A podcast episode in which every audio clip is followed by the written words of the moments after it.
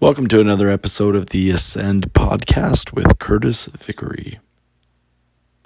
One of the most frequently cited psychologists in society today is Abraham Maslow. He is one of the most well known, or sorry, he is most well known for creating a, a hierarchy of needs to describe an order uh, for these needs that need to be met and uh, I want to spend a few minutes today unpacking the first two levels of his hierarchy the physiological level and the safety level. So, Maslow's hierarchy is portrayed in a pyramid. The lowest level is uh, physiological needs. This is considered to be the most basic needs for human survival. These are things like air, food, drink, shelter, clothing, warmth, sleep.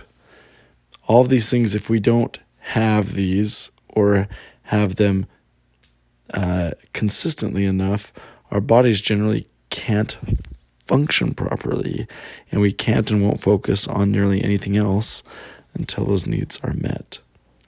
Uh, when I was a teacher at a middle school and a high school, I can attest that very true. Um, it's very difficult for a child to focus on critically analyzing historical events when they haven't eaten a good breakfast or they haven't slept because they're homeless. So, once an individual's uh, physiological needs are met, the next level up is the safety level.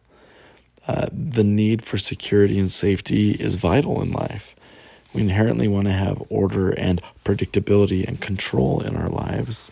And this can be fulfilled by uh, families, it can be fulfilled by a community or even a society.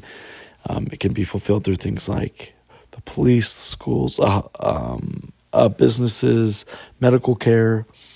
Um, and other things that can impact this would be things like emotional security, financial security, um, and even freedom from fear and social stability, too.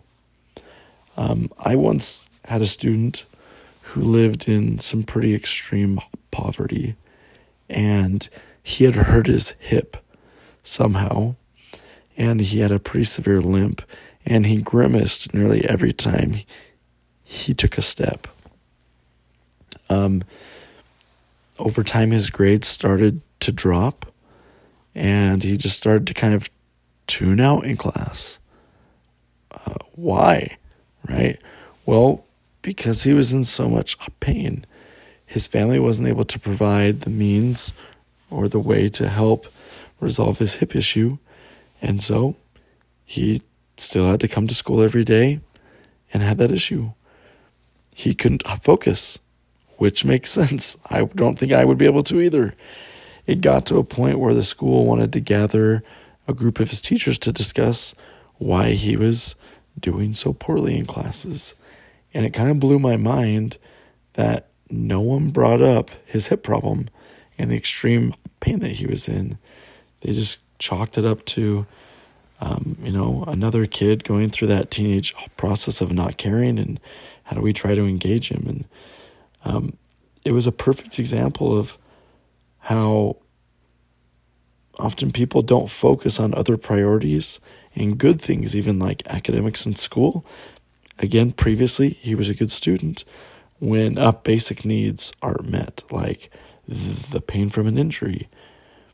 Um, and so I bring these two two levels up in this episode because I want you and I encourage you to consider both of these levels of the pyramid when you interact with others. Often, the reason why people do certain things or react a way are dependent on what level of the pyramid they're at or where they're not at. Maybe that inter, inter, maybe that impacts how we interact with them. Maybe we seek to do more to help others around us to meet those needs. Maybe one of the things or one of those things are missing in our own life. You know, what can we do to satisfy that need so that we can continue to positively, positively improve our life.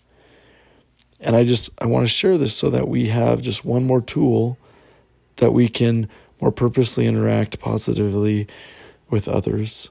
And in the next episode, I'll discuss the last levels of Maslow's pyramid. This has been another episode of the Ascend podcast. Keep climbing and join me again next time.